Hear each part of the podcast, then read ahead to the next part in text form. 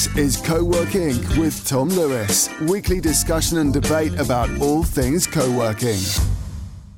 So, hello and welcome to the Co-work Inc. podcast. Um, this is, I think, the first podcast of 2017. Um, and it's pretty crazy here at the Guild at the moment. Um, we're really busy. Um, we've had loads of new members sign up, loads of old faces returning. Always happens uh, first month of the new year busy times for us, as I think I said before. Um, January, um, New Year, April, new tax year, and uh, the end of the summer holidays, the kids' holidays, when um, kids go back to work and parents think about um, starting new careers, uh, starting new businesses. So yeah, it's busy time for us. Um, we've got our new diner, we've got our new Nook, which we've talked about in previous episodes, and we got loads of cool new stuff coming up this year. Off-peak memberships. Um, we have got nighttime memberships, we've got annual plans, um, we've got loads more events going on. So yeah, there's loads of cool stuff going on at the moment. So, and I'm two weeks off the coffee. So uh, as a caffeine, self-confessed caffeine addict who can easily get through anything up to 10, 12, 15 cups of espresso a day, I'm two weeks into um, knocking all that on the head. So I'm bouncing between crazy amounts of energy and uh, falling asleep. But the headaches are gone, that's the main thing. So, what I wanted to talk about today um, is something, I guess, fairly niche um, in this context, but uh, be, be, useful to you if you're in any way in business or a freelancer. Hopefully, it'll be something in there of interest. But I wanted to talk about some of the software tools we use um, at Cowork Inc. as part of operating.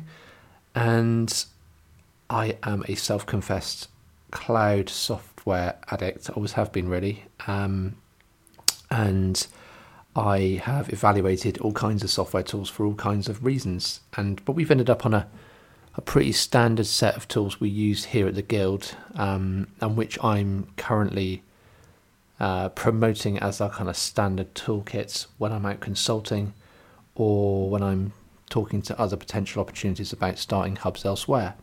So just thought I'd run through briefly some of the uh, software tools we use. We can always go into more um, uh, more detail later on in, in, future podcasts, but there's about 10 main tools we've got here, um, and then maybe four or five other bits and pieces we use. So, as I say, I hope if you run a space, uh, you're thinking of running a space, or even if you're just a freelancer, you can get some value out of this. So, at the core of what we do here in terms of uh, managing the space is our co-working management software. Now, not all, not all spaces use them, um, and we took a decision early on to sort of invest in a co-working management system, a dedicated management system. So, what I mean by that really is, you know, the, the checking in and checking out, handling the plans, uh, handling room bookings, handling payments, uh, all that kind of thing. So, we evaluated a couple of different platforms. At the back in the day, I mean, this is four years ago. There wasn't that many out there. We looked at Cobot, which was great. Um, we looked at one which was like a full-on. Um, it looked like an old school ERP system like SAP, and that was a bit too heavy. Um, and then we looked at Nexudus Spaces, and we went down to London to meet uh, Adrian, one of the creators of Nexudus. Uh, if you're a co-working operator, I'm sure you've heard of Nexodus because they sponsor anything that moves in the co-working space, um, and they've got a lot of customers all over the world. And yeah, we've been customers of theirs from day one. So yeah, we, we use Spaces. that We we we do love it. It's perpetually in, feels like it's in beta with new uh, features, which is what keeps me interested as a um, as a software addict. And I um, yeah, we do wrestle with it sometimes, but I think that's that's going to be the same with any system that does so many different things at once. Um, but it's once you get it set up, it is pretty easy to use, and it's got a lot of integration with other systems. So we bill, uh, we handle our billing uh, via direct debit, and um, we use GoCardless for that, which I think is now a global company. It was um, UK only, I think, when we started using it. So the benefit of GoCardless is that you don't have to set up your own direct debit with the bank or your own direct debit system. Uh, and as I understand it, it's quite difficult to get the authorization to, to take direct debits from customers. And there's all kinds of um, hurdles to jump through. With GoCardless, they act as the direct debit um, platform. And you pay them a fee. So I think it's something like I think it's one percent up to two pounds per transaction. So it, it isn't that expensive, um, and it works with with um, Spaces. Nexudus Spaces, our, our co-working management software, really well. So that kind of just works. Um, we also, for one-off payments, we use Stripe, as I'm sure many of you do, and those two together with Spaces runs the majority of our customer-facing part of the business. People can check in and check out. Um, we have uh, room booking tariffs, which are different for members and non-members, and on different plans. Some of our plans can be hourly, some can be um, monthly based or per day. We can do day passes. So Nexudus is pretty flexible, um, and with the integration with GoCardless and Stripe, we can take payment as well, which is always good. Um, so one step removed from that, accounting wise, we use uh, FreeAgent, which is a UK based software as a service uh, accounting software package, a cloud based thing. Um, and there's plenty of other ones out there. We we use it partly because I used it in my previous business. We are thinking of moving over to Zero XERO, which is another major one. And one of the reasons we're thinking of moving to Xero is that it integrates better with Spaces. So at the moment, there's a lot of manual uh, rekeying, and uh, we have to have a bookkeeper to sort that out for us. So but we know I know FreeAgent inside out. So um, and I, yeah, I kind of so I trust it. What we have found in the last year is this amazing system called Receipt Bank, which I think is just receiptbank.com .co.uk, and they are um, one of these systems where you can either take a photo of receipts, or you can email your receipts in, or you can just stuff your receipts in an envelope and send them in. And what Receipt Bank does is it um, uh, transcribes those receipts and enters them into its system ready for you to export to your accounting package, which in our case is FreeAgent. It's made a massive difference to us. Um, like I'm sure many of you do, we spend a lot of money on milk, we spend a lot of money on stationery, we spend a lot of money on general office bits and pieces, um, as well as buying beer for members and every opportunity we get. But we need receipts for all those things. So, what Receipt Bank does is make it really easy just to snap a picture and send it off uh, and then it appears in FreeAgent ready to be reconciled against the bank feed which comes in. So that's really useful as well. In terms of our back office, so how we how we run our processes, our rules, uh, all of the sort of secret source stuff that we um, ag- agree as a team on how the hub is run. Everything from opening, closing, everything from hiring policies, projects, uh, maintenance issues, everything we do through a single system which is called Podio. And Podio is a, uh, I think it's a Danish system owned by Cisco, and it is a, if you've ever used Yammer, it's quite similar to that. But you can build your own apps, which, I mean, I'm not a coder at all, and I have built this entire thing just by dragging and dropping, linking files together, uh, setting calculation fields, that kind of thing. We use it for everything back office related, um, or in terms of everything where we need to store uh, information. So, so I say entire hiring process is on there. Um, you can expose forms to the web. So we've got our a web form for our hiring page on our website, uh, and that goes straight right through to interviews, right through to candidates, everything, um, and then onboarding and all that sort of stuff. So it's an amazing system. Podio can run everything. Interestingly, we also looked at a number of systems to run our intranet, so our community message board, you know, how the members talk to each other, how we send, we tell members about benefits, how we tell members about the rules, how we do all kinds of things together. And we actually ended up using Podio for that as well. And one of the key reasons that we do that, which Podio doesn't seem to have picked up on, is Podio is priced per person with a corporate email address. So if you, if what it's aimed at is corporations. So if you work in a corporation and you sign up for Podio, um, and you sign up hundred or thousands or however many of your employees, Podio will bill them based on the um, the domain name. So you acmewidgets.com and you've got 100 people from acmewidgets.com, they all pay $5 or $9 or whatever, or you pay $5 for each one of them. If anyone has a different email address, they're treated as a guest and you don't pay for them so on our, we, I mean, we pay for we've got four staff here. We pay for four licenses for Podio, but our 185, I think it is, um, intranet users. They don't have the same email address as us because they're members. They're not employees. So Podio doesn't charge them at all. So we have this huge intranet system effectively being run while paying for four memberships. So if you're in a similar situation, uh, I check it out. They will probably pick up on it eventually. Uh, we have had discussions with them about it. They don't seem too bothered, but they, um, yeah, I'm sure it's something at some point they'll probably come out with a, a co-working version or something. But Podio is definitely worth looking at if you like tinkering around and building your own forms and logic and that kind of thing. We also use something called GlobiFlow, which plugs into uh, plugs into Podio to make it even more powerful. So that's worth looking at behind the scenes, um, Podio does have a chat function, but it's a bit rudimentary, and some some mem- we can't actually switch it off. So some members do use it to contact us, but between the members of staff, we like everyone else in the world tend to use Slack. So one of the reasons I like Slack so much, and one of the reasons we pay for it, is the integrations. So I have notifications coming into Slack all day, um, some of which are driven from Podio, some of which are driven from things like FreeAgent um, GoCardless and Stripe, mostly exception reports. So you know, if somebody fails a check-in, then it goes into um, into Slack amongst other places. Uh, when we get payments in from Stripe, and we also got some other software products in there that will uh, do reporting and stuff for us as well, and tell us how many members we've got and how much money we've brought in through different uh, different revenue sources. So. Um, yeah, I'm sure I don't have to sell Slack to you. It's a great tool. Um, I'm also on a Slack co-working operators uh, channel um, run by an amazing guy called Chris over in the States, um, and that's bringing operators together as well. And we've just got um, we've just started one for some funded. Uh, some funding we've got where we're working with other hubs in the region as well. So Slack is brilliant, but you knew that already.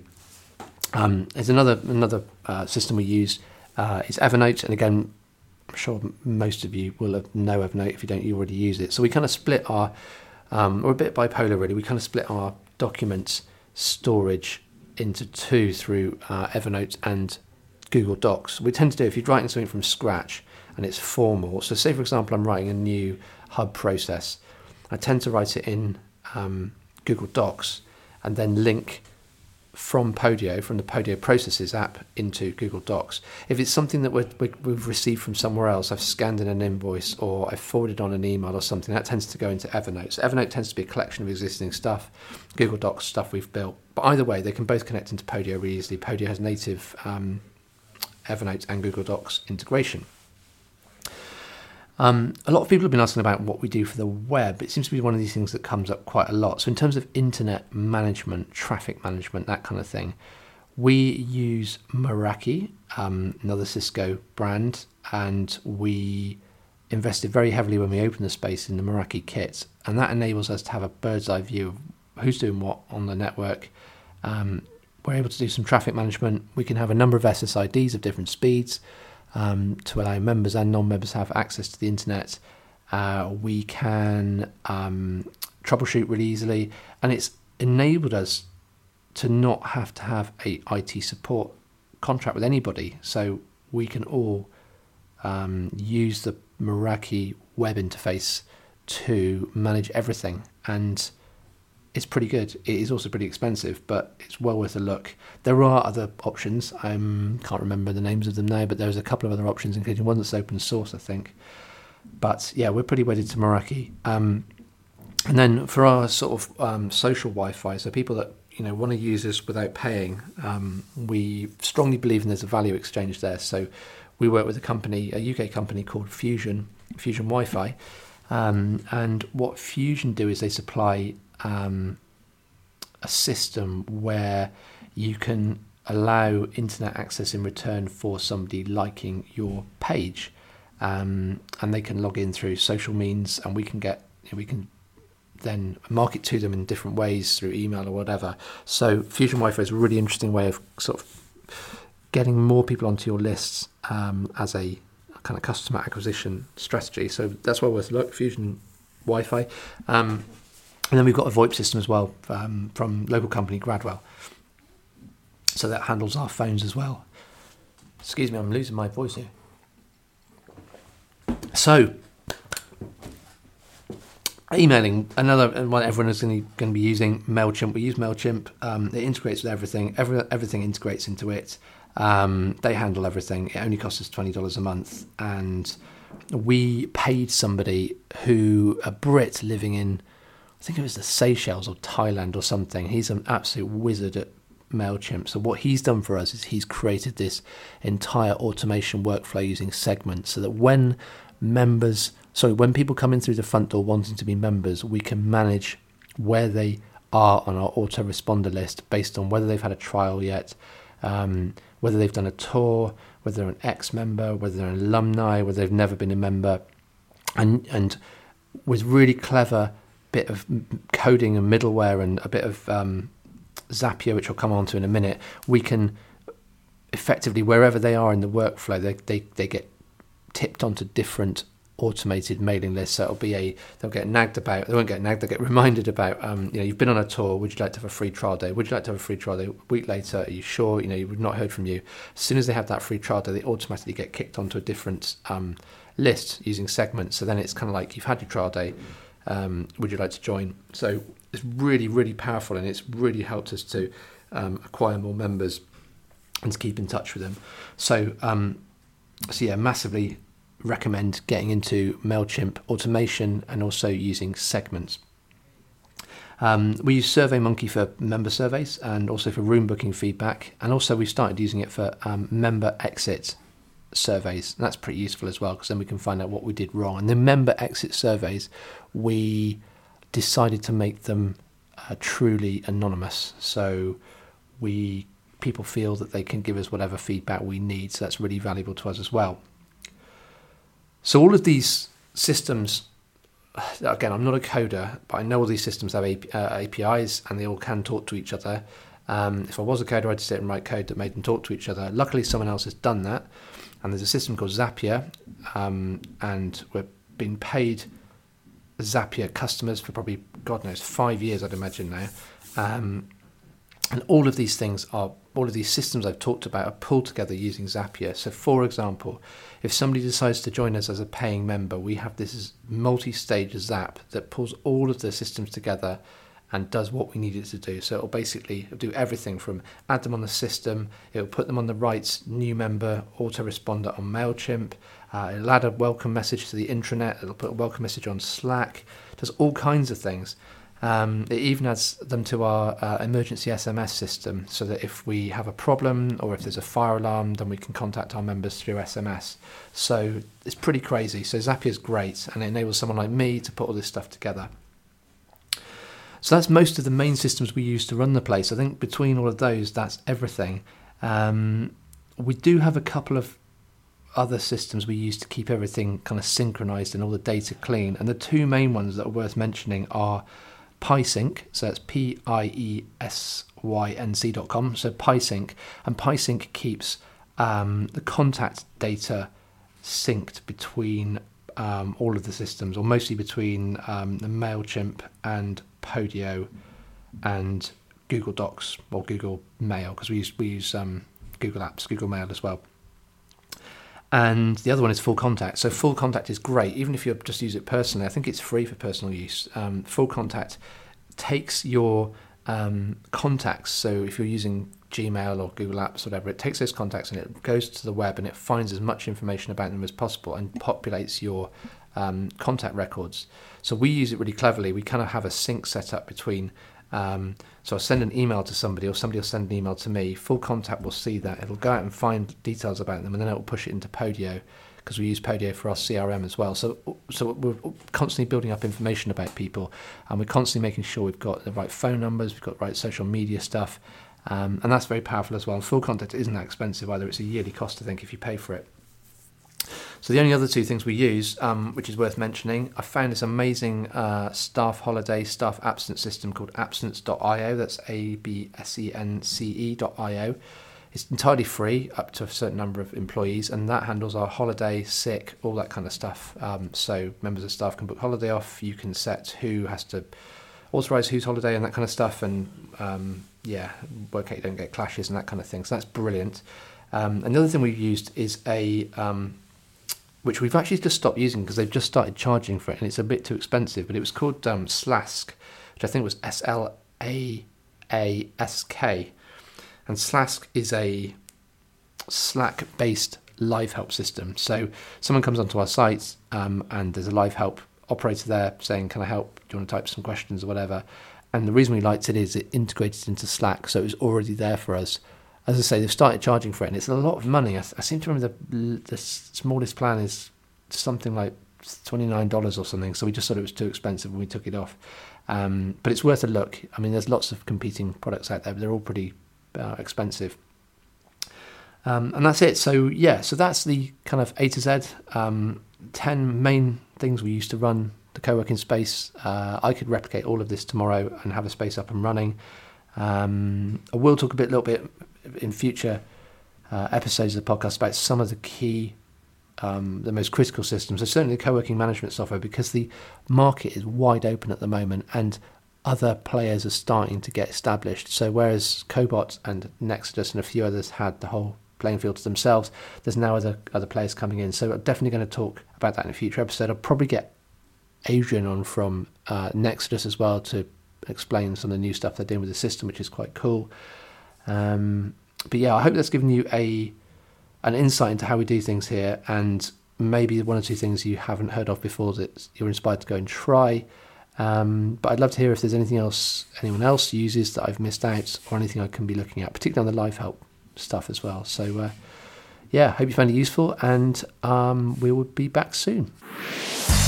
You've been listening to Co-working with Tom Lewis. Subscribe and listen to previous episodes at soundcloud.com slash co-working. Co-working returns next week.